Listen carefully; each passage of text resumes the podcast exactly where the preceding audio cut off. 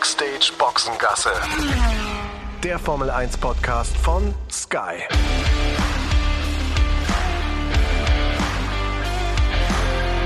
Mit Sascha Roos, Peter Hardenacke und Sandra Baumgartner.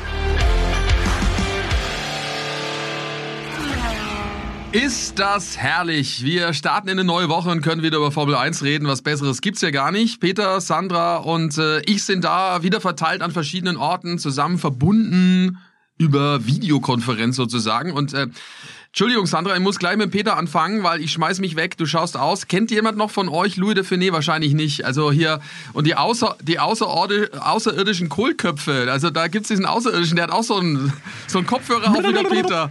Genau der, Peter. Mit dem Geräusch dazu, ne? Oder? War Ja, das ja. nicht der Film? Ne? Wo die Ja, Außerirdischen mal Genau. Ja, ich habe äh, tatsächlich mal wieder meine herkömmlichen ähm, äh, Kopfhörer verloren, äh, wie so oft. Ich glaube wirklich das 50. Mal ähm, äh, und ähm, habe jetzt äh, meine großen Bose Kopfhörer auf. Also äh, wer sich gerade fragt, ähm, genau, das ist bei mir eher ungewöhnlich. Ich habe das auch nicht so gerne, weil das die Ohren so ganz abschließt. Komisches Gefühl, mag ich nicht so. Aber äh, ja, äh, gerade Aushilfsware sozusagen. Bin übrigens gerade ähm, auf äh, Mallorca am Flughafen noch, fliege jetzt zurück Richtung Richtung Deutschland. Ähm, ich habe ja äh, vor der Formel 1 Saison geheiratet. Wir hatten keine Zeit irgendwo hinzufliegen und das haben wir jetzt für ein Kurzwochenende nachgeholt. Äh, Annika, meine Frau, bleibt jetzt zwei Wochen noch hier, weil die zwei Yoga Retreats gibt äh, und ich habe mich jetzt heute äh, verabschiedet auf dem Weg zurück nach Hamburg und dann Mittwoch weiter nach Saudi-Arabien, Rennen Nummer zwei. Wo seid ihr?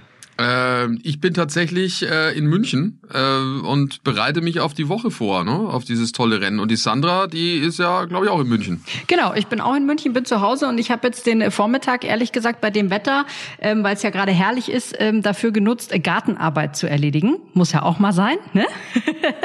Muss man auch ab und zu mal machen. Magst du bei mir vorbeischauen? Magst du bei mir vorbeischauen? Du, ich wäre gerade gut im Flow. Was hast du gemacht? Unkraut gejätet. Aus dem Ui. Beet raus. Mhm, ganz Aber was auch gerade, ne? Fred Vasseur.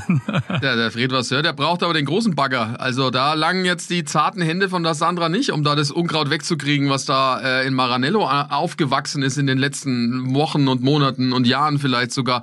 Äh, das ist gut, Unkraut jäten ist erlaubt, weil ab 1. März, habe ich mir sagen lassen, darf man keine groben Arbeiten mehr machen. Ähm, da darfst du im Garten irgendwie wegen Vogel, also wegen Vogelschutz, damit die schön brüten können, darf man nicht irgendwie die Hecken stutzen, wie man es gerne hätte. So sieht's aus. Aber Hecken haben wir eh nicht, noch nicht. Die wachsen noch.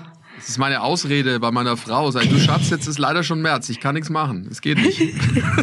Glück gehabt. Glück gehabt. Puh. ja, aber äh, weil du es gerade sagst, Peter, immer klar, Unkraut jeden, großes, großes Gerät, schweres Gerät bei Ferrari. Äh, Wahnsinn, gell? Jetzt hat jeder gedacht über, über den Winter.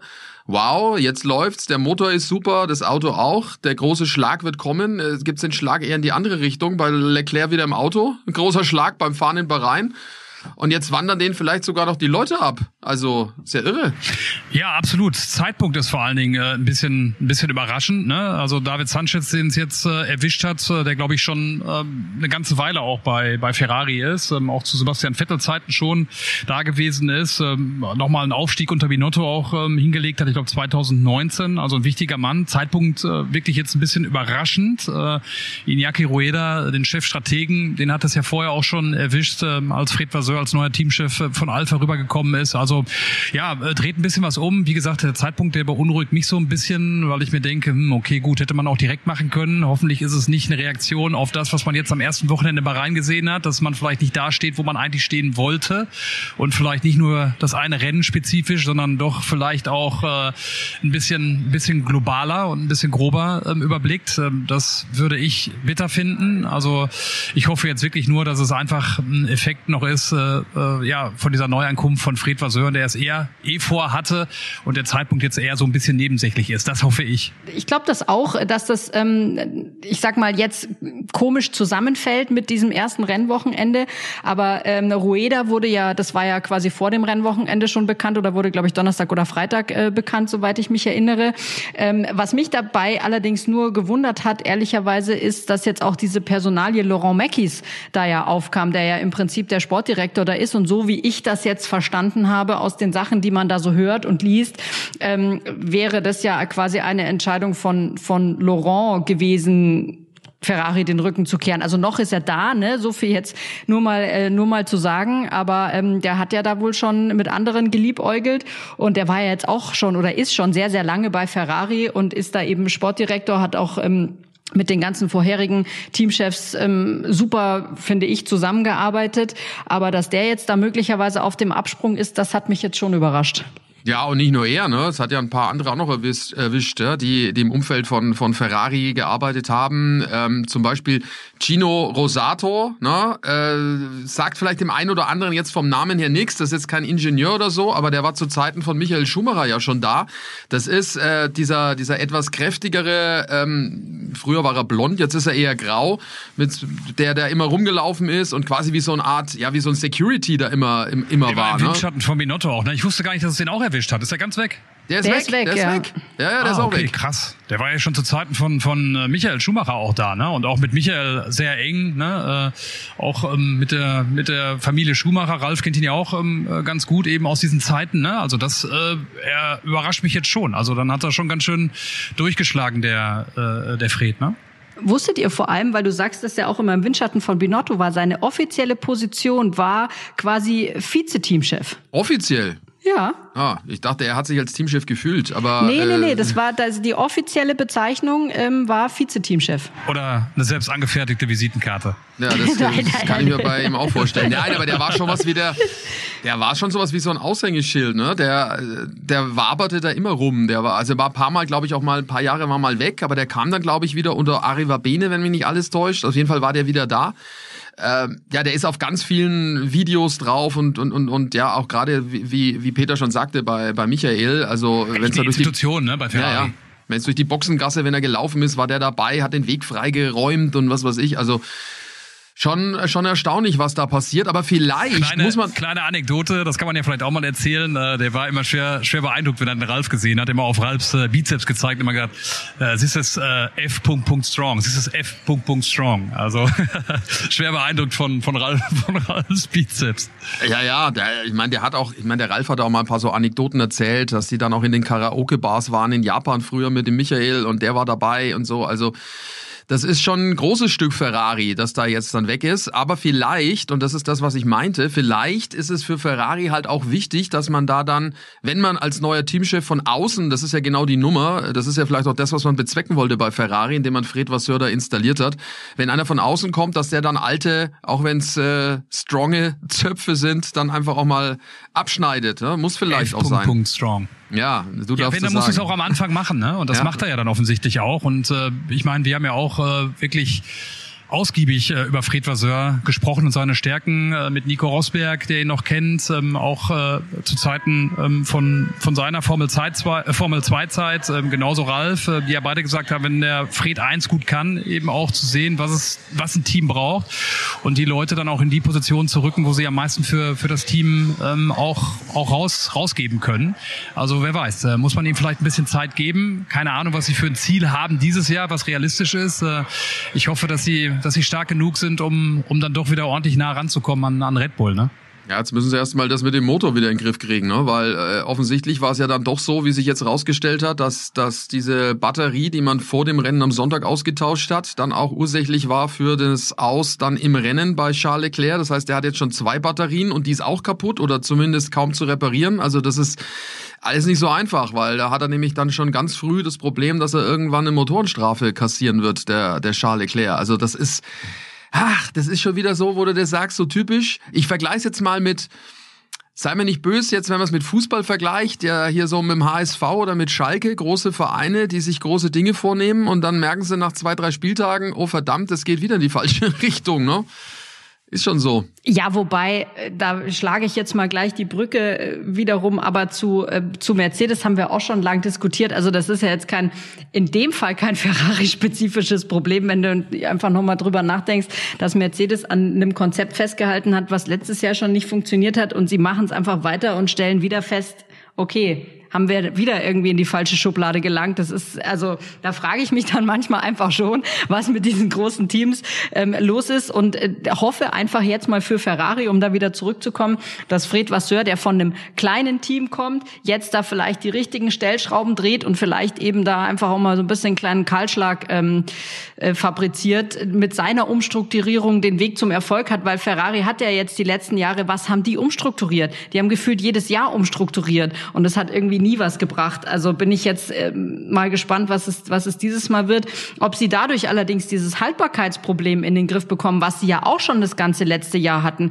Ehrlicherweise bezweifle ich das. Ja, muss man abwarten. Ich meine, den würde natürlich jetzt dann äh, am kommenden Wochenende in Saudi-Arabien ein gutes Ergebnis helfen. Also das ist ja mal, mal Fakt. Rein vom Streckenlayout äh, könnte es dem Ferrari liegen, denn das ist ja schon sehr hochgeschwindigkeitslastig, sehr schnell, sehr schnelle Kurven.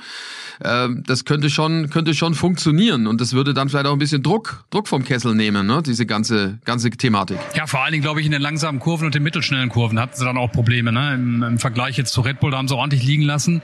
Also das macht ein bisschen Hoffnung und das vielleicht die die, Strecke, was du auch gerade äh, angesprochen hast, auch was den Asphalt anbetrifft, ne, Bahrain, äh, eine, eine reifenfressende Strecke hoch 10, äh, Riesenproblem auch für, für Ferrari gewesen, was den Reifenabbau ähm, äh, ab, äh, ähm, an, äh, angesprochen hat oder beziehungsweise äh, betrifft und das macht vielleicht jetzt Hoffnung, dass es, ähm, dass es besser wird. Ne? Aber das ist ja auch, finde ich, so eine Geschichte. Ich meine, wenn ich mich erinnere ans letzte Jahr, an die erste Saisonhälfte, da war das doch genau die Stärke eigentlich vom Ferrari, dass äh, mehr oder weniger alle Strecken ihnen gelegen haben, was auch die Reifen anbetrifft. Äh, und dass sie das so verloren haben, dass sie so den Faden verloren haben, dann zur zweiten Hälfte der Saison und dass das jetzt so weitergeht, das äh, das, äh, das wundert mich schon, was Sandra auch gerade schon gesagt hat, bei so einem großen Team, die so viele Mittel haben, dass sie das nicht besser hinkriegen. Ja, vielleicht sind halt da auch die, die Arbeitsbereiche nicht gut gebündelt. Das ist vielleicht genau das, woran äh, jetzt Frederic Vasseur ähm, arbeitet, ne? wo er sich das Ganze angeguckt hat. Und ich weiß gar nicht, wer es war. Äh, Peter, warst du da mit dabei, als wir uns drüber unterhalten haben und als es hieß, er hat irgendwie jemanden von der äh, von der von der Human Human, also von der, wie sagt man da? Wie heißt auf Deutsch? Personalabteilung. Personalabteilung, genau. Doch, das hat, das hat Nico, das hat Nico erzählt, Nico Rosberg bei uns in der Sendung, dass das gleich sein ah, erster sowas. Schritt gewesen ist, dass er sich ja. den wirklich gleich äh, mehr oder weniger in Sichtweite hingesetzt hat, ähm, um direkten Zugang zu haben zu, zu, zu allen Personalfragen. Ne? Ja, genau. Und äh, da siehst du mal, der direkte Draht hat offensichtlich dem einen oder anderen ähm, den Job gekostet, so wie es ausschaut.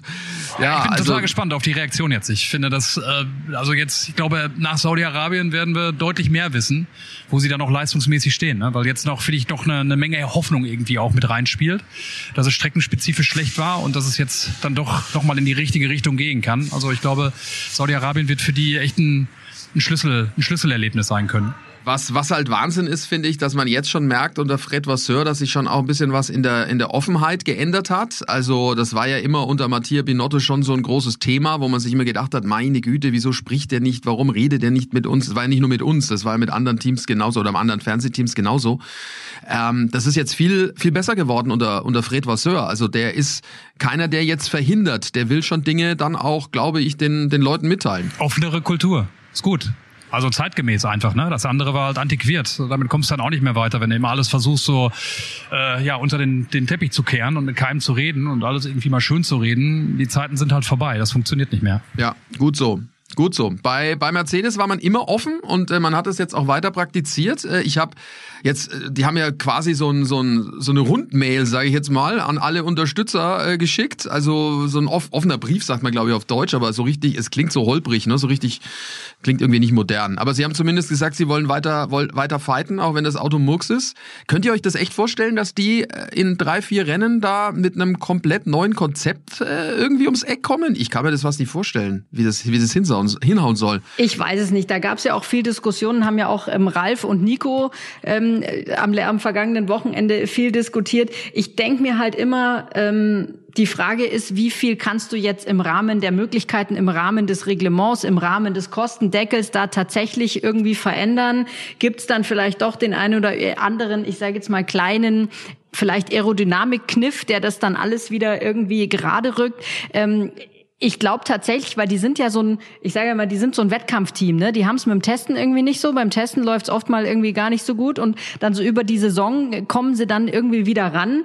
Also ich glaube schon, dass sie das, äh, dass sie es schaffen können, aber ich glaube, dass es möglicherweise auch wieder etwas länger dauert. Vielleicht nicht ganz so lange wie im vergangenen Jahr, aber ich fürchte, dass wir da, ähm, naja, ich sage jetzt mal bis so Sommer, Juni oder so, glaube ich, noch nicht groß, große Veränderungen sehen. Die Frage ist, wann kommen die ersten Updates?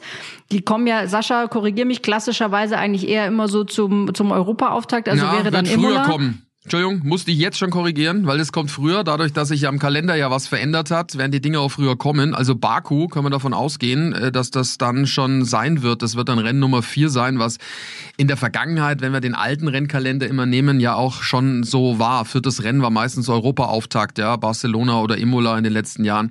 Also für Baku können wir, glaube ich, mit einigen neuen Teilen rechnen. Aber ich glaube schon, dass sie auf, äh, auf ein komplett neues Konzept gehen werden, weil ich glaube, das haben sie sich jetzt nochmal angeguckt, äh, sehen, dass, dass die Sachen nicht aufgegangen sind, die sich vorgenommen haben. Und ich meine, die müssen jetzt die Radikal, die Radikalkur ziehen, auch wenn das äh, Budget Cap natürlich äh, da nicht hilfreich ist, vor allen Dingen auch für dieses Jahr. Aber ich glaube, so ein bisschen, auch wenn ich jetzt äh, die Mercedes-Fans nicht enttäuschen will, geht es in die Richtung, was Helmut Marko auch äh, schon angedeutet hat, dass die WM eigentlich schon durch ist für, für Mercedes, auch wenn sie einen neuen Ansatz pflegen. Aber die werden jetzt gucken, wie sie, wie sie dann auch mittelfristig dann wieder zurück, äh, zurück ins Rennen eingreifen können. Und ich glaube, die einzige Chance, die sie haben, ist äh, mit einem neuen Konzept. Ich glaube, dass es da Pläne gibt. Das äh, ähm, sickert ja auch die ganze Zeit durch und das auch schon seit längerer Zeit, äh, dass es eine B-Variante in Anführungsstrichen gibt, äh, ne, an Anlehnung, was, was Red Bull auch hat, was Aston Martin hat, äh, bezogen auf die Seitenkästen. Und ich glaube, dass, äh, dass sie genau darauf springen werden. Und das Glück ist, was ich auch gerade schon gesagt habe, die Saison, die geht relativ langsam los. Das heißt, du hast ein bisschen Zeit bis Baku, bis Imola.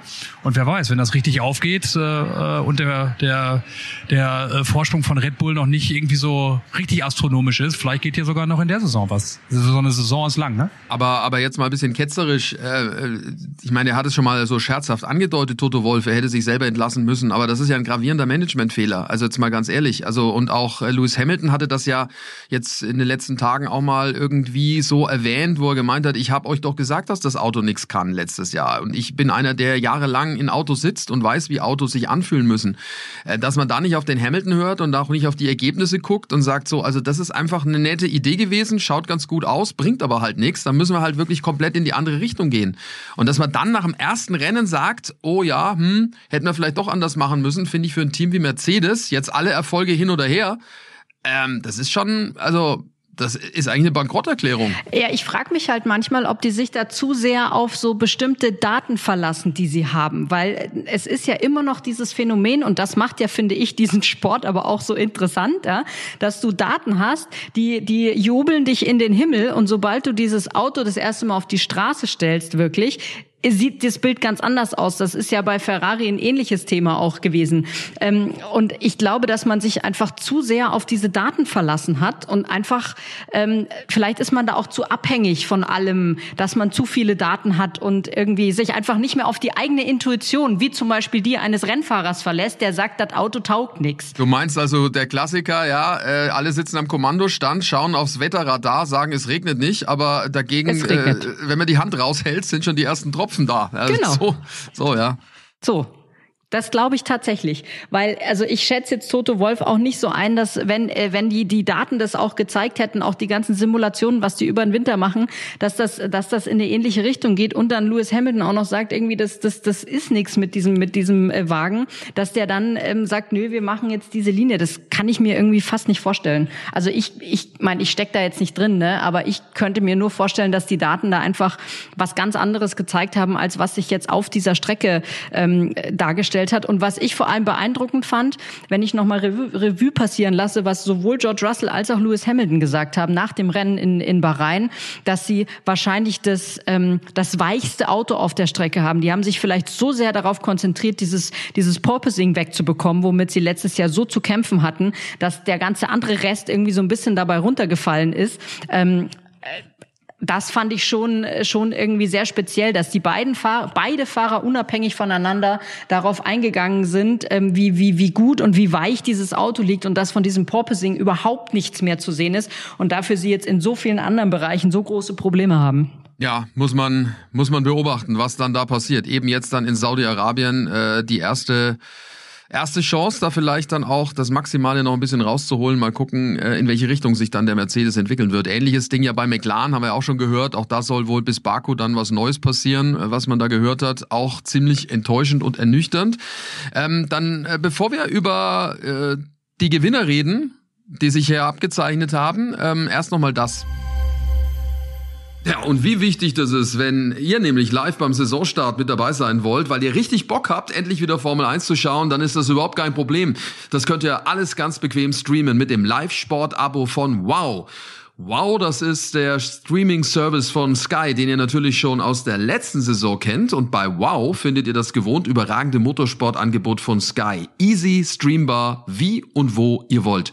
Zur Formel 1 gibt's da auch das gesamte Motorsportangebot von Sky. Und eben nicht vergessen, da gehört neben der Formel 2 und der Formel 3 auch die IndyCar dazu mit all ihren 17 Rennen, die ihr live und exklusiv streamen könnt alles, was Sky an Sport im Angebot hat. Nicht nur der Motorsport ist da im Abo übrigens auch mit inbegriffen. Wie und wo ihr wollt. Checkt mal die Website wowtv.de slash f1. Der Link, der steht allerdings auch hier in den Show Notes, also ganz einfach da mal drauf gucken. Da findet ihr alle Infos, äh, wie das geht, was alles drin ist und äh, dann könnt ihr easy und flexibel mit dabei sein. Ihr könnt es auf zwei Geräten gleichzeitig streamen. Es geht alles ohne Receiver auf dem Tablet, eurem Laptop, dem Smart TV und, und, und. Also wowtv.de slash F1 und schon kann die Saison kommen. Und äh, wenn ihr zuschlagt, dann hat Wow gerade ein echtes Top-Angebot zum Saisonstart für euch. Ihr nehmt das Live-Sport-Abo aber direkt für zwölf Monate und bezahlt nur 19,99 Euro monatlich, nicht 29,99. Ihr spart euch also ein Drittel des normalen Preises und seid die ganze Saison dabei. Klingt nicht übel, oder? Also, los geht's! Ja, Gewinner. Aston Martin haben wir schon äh, viel thematisiert in der letzten Folge. Ähm, Peter, du hast ja äh, auch viel mit Mike Krack gesprochen, dem Teamchef, der äh, immer so ein bisschen den Warner gibt. Ich glaube, der, der glaubt noch nicht daran, dass das alles so der maximale Durchbruch ist und sagt hier, nach Saudi-Arabien wissen wir mehr. Ja, absolut. Tut ihn ja auch ganz, ganz gut, erstmal da jetzt ein bisschen äh, zurückzuhalten, äh, nachdem man so einen, so einen Riesensprung gemacht hat. Äh, ist ja fast schon historisch, was sie da, was sie da geleistet haben. Wirklich vielleicht sogar zum Herausforderer Nummer eins zu werden äh, von, von Red Bull und das von zweimal zuletzt äh, Platz sieben in der Konstrukteurswertung. Also unglaubliche Geschichte. Äh, klar, dass man da jetzt erstmal kleinere Brötchen backt und äh, guckt, dass man, dass man das dann erstmal, dass, dass man das dann auch erstmal bestätigt. Ich bin sehr gespannt. Ich meine, wenn man dann auch so ein bisschen in die Analysen guckt, äh, was, was das Auto anbetrifft, äh, den Abtriebfaktor, ich glaube, äh, was die Bremsleistung anbetrifft, sind sie ja wirklich in so vielen Bereichen einfach so top unterwegs äh, dass das Auto einfach äh, wirklich wunderbar aussieht und äh, ja anscheinend auch für für auch andere äh, Streckenlayouts und Beschaffenheiten dann wie gemacht zu sein scheint. Ähm, also ich glaube auch trotz aller aller Vorsichtsrufe, dass sie auch in, in Saudi-Arabien, auch wenn der Asphalt da ein anderer ist und man vielleicht ein bisschen Probleme hat in Bahrain auch die die äh, die Reifen dann direkt ins Fenster zu bekommen zu Beginn, da auch eine super Rolle spielen können. Ähm, also ich würde es mir einfach wünschen, weil es einfach eine, eine super Geschichte ist und man sowas ja auch dann dann sehen will, dann eben halt auch noch mit dieser Personalie Fernando Alonso. Mit Lance Stroll kann ich mich nach wie vor nicht so, so anfreunden, auch wenn er auch eine super Leistung gebracht hat. Aber Alonso, finde ich, ist da so das Steckenpferd. Ähm, dann wäre das für die Formel 1 einfach, einfach eine mega, eine mega Story, weil der Typen, weil der Typ ja auch Ecken und Kanten hat. Aston Martin eine, eine coole Marke ist und ähm, ja, für, für die Formel 1 einfach ein totaler Gewinn. Definitiv, ja. Und bei Stroll, äh, das hatten wir ja auch schon angesprochen, ist schon auch Wahnsinn, was dann so ein Fahrradsturz auslöst. Ich meine, klar noch die Art, wie er damit umgegangen ist. Auf einmal ist er, ist er der, der Held. Und ähm, ja, Jahre vorher lang, also er ist jetzt auch schon lange in der Formel 1 dabei, eher so das ungeliebte Kind. Also so schnell kann sich dann auch wieder ein bisschen was ändern. Ne? Es muss jetzt bloß weiter, weiter surfen, diese Welle. Wäre wichtig für ihn, glaube ich, ganz persönlich. Traust du es ihm zu, Sandra, dass er diese Sympathie, die er jetzt äh, empfangen hat, dass er das konservieren kann, der Lance Stroll? Ha, ich bin mir da immer ehrlich gesagt nicht ganz so sicher, weil der ist ja jetzt von seinem Typ her, so wie ich ihn jedenfalls die letzten Jahre kennengelernt habe, ich sage jetzt mal nicht so der emotionsgeladenste, ne? Also der hat, der trägt eigentlich immer eher so den gleichen Gesichtsausdruck vor sich her. Wie es in deinem Inneren aussieht, das möchte ich jetzt äh, wage ich nicht zu beurteilen, aber so von außen habe ich immer so das Gefühl, dass ähm, dass da äh, das mit den Emotionen hat er irgendwie nicht so drauf, sagen wir es jetzt mal so. Und ich, ich glaube, dass es für ihn jetzt auch wirklich so ein, so ein Wendepunkt ist, weil jetzt hat er ein Auto, was gut geht, jedenfalls im Moment. Und jetzt muss er einfach dranbleiben und diese Leistung bringen, weil ich glaube, wenn er jetzt mit einem Auto, das auch gut geht, ähm, trotzdem nicht die Leistung bringt, dann könnte es auch für ihn, auch wenn quasi der, der Rennstall dem Papa gehört, könnte es für ihn sonst dann auch irgendwann mal schwierig werden. Ähm, und ich glaube, dass das für ihn jetzt auch so ein richtungsweisendes Jahr ist. Du hast ja schon gesagt, er ist schon wirklich sehr, sehr lange dabei und hätte jetzt mal die Chance zu glänzen. Die muss er jetzt nutzen, ähm, weil ich meine, wir wissen es alle. Ne? Es gibt viele Fahrer, die gerne ein Cockpit in der Formel 1 hätten und da muss man auch, wenn der Rennstall dem Papa gehört, ähm, trotzdem seinen Platz behaupten, meine Meinung. Wobei, wobei Peter mit Platz 6 hat das ja gemacht, ne? Jetzt im Bereich. Platz 6 hat das gemacht, aber ich bin da so ein bisschen bei Sandra. Ich finde, entweder hast du, hast du Feuer unterm A-Punkt Punkt oder nicht und äh, das fehlt mir bei ihm. Ich finde, wenn er ihn durchs, durchs Fahrerlager laufen siehst, das wirkt immer so, als wenn er irgendwie so halb sediert unterwegs ist. Äh, unser unser unser Sid Stroll, äh, ne, so ein bisschen so das äh, das Faultier irgendwie so, was was äh, was die Emotionen und und die Gestiken äh, der Formel 1 äh, irgendwie anbetreffen. Also ich bin bin da auch sehr skeptisch. Äh, ich finde, dass der ein ordentliches Fleck mal vor sich hin hinträgt ähm, und ja Platz 6 war top, auch nach der Geschichte. Da könnte man drauf aufbauen. Ähm, ich bezweifle ist allerdings, dass er das wirklich, äh, dass er das wirklich bestätigen kann. Ja, wobei der, der Gang äh, in Bahrain mit den Badeschlappen hat ja so ein bisschen gepasst, ne? dass er die Badeschlappen hat, der schlürft ja dann, dann damit auch. Also das äh, war eigentlich, das sind die idealen Schuhe für, für Lance Stroll, diese Badeschlappen, ja, die er da hatte. Ich finde, dass hier ein bisschen, ein bisschen Feuer fehlt. Ja, nee, da hast du natürlich recht. Also das ist jetzt nicht das, was man erwartet, ne? Das ist, das ist definitiv so. Was erwartet man von Red Bull? Eine, eine Fahrt vorneweg? Also erinnert euch mal, was wir da für tolle Duelle hatten in in Saudi-Arabien, also mit ähm, Lewis Hamilton bei der Premiere 2021, das war ja nahezu episch, ähm, auch mit, mit Charles Leclerc im Ferrari im letzten Jahr.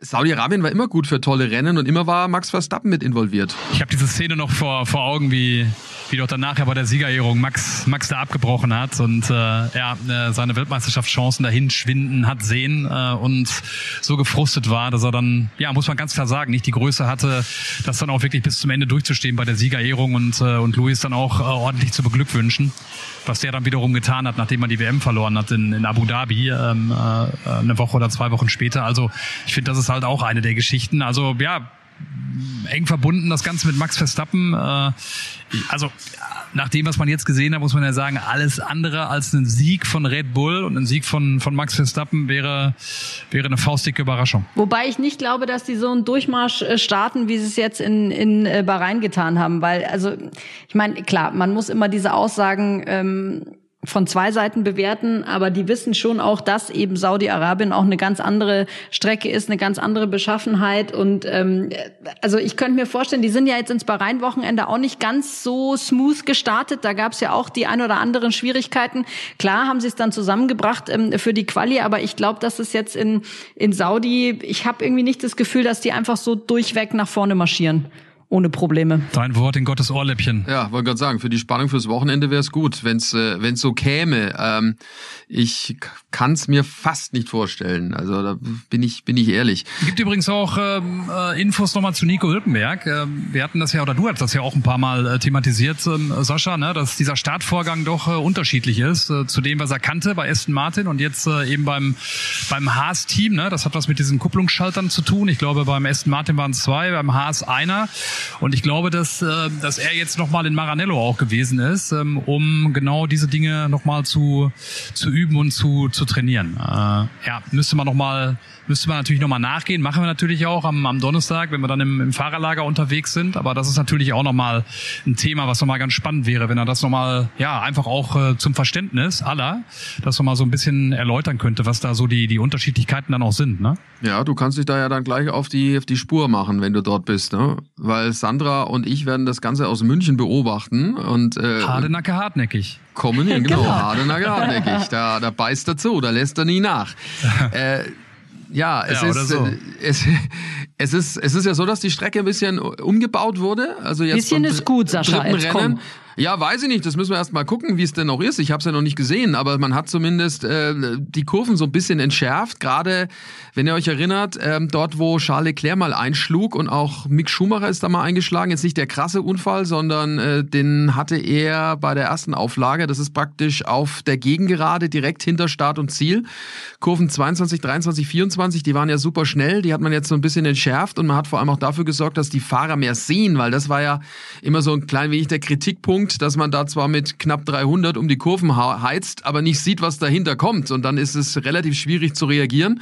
Und auch diese Metallcurbs, und das ist, glaube ich, schon eine von denen, ähm, auf denen der, der Mick letztes Jahr so brutal ausgerutscht ist, die hat man offensichtlich auch ein bisschen verändert. Also muss man erstmal gucken, aber das sind die Dinge, die sich da verändert haben, äh, direkt in Saudi-Arabien. Da bin ich jetzt auch mal gespannt, wie sich das dann, wie sich das dann auswirkt äh, auf, aufs Rennen. Und bei Hülkenberg, da bin ich zuversichtlich, ganz ehrlich. Also ich glaube, dass der Haas dann auch davon profitiert, dass der Ferrari-Motor, wenn er denn hält, ähm, auf so einer Strecke einen Vorteil mit sich bringen kann. Nichts dagegen. Also lass uns das so, lass uns das so äh, vereinbaren, dass, äh, dass das gut aussieht für den Ferrari-Motor. Aber nee, klar, haben wir auch gesagt. Ne? Also das, äh, das ist eine Strecke, die denen dann auch wieder entgegenkommen könnte. Und ich glaube, dass, dass dieses zweite Rennen halt ähm, viel Aufschluss darüber geben wird, äh, wie wie äh, ja, wie eng und wie nah die dann wirklich an Red Bull dran sein können. Ja, wir werden es uns angucken, anschauen und vor allem äh, mit Peter hartenackig nachfragen, was diese ganzen. Sachen anbelangt. Hartenackig.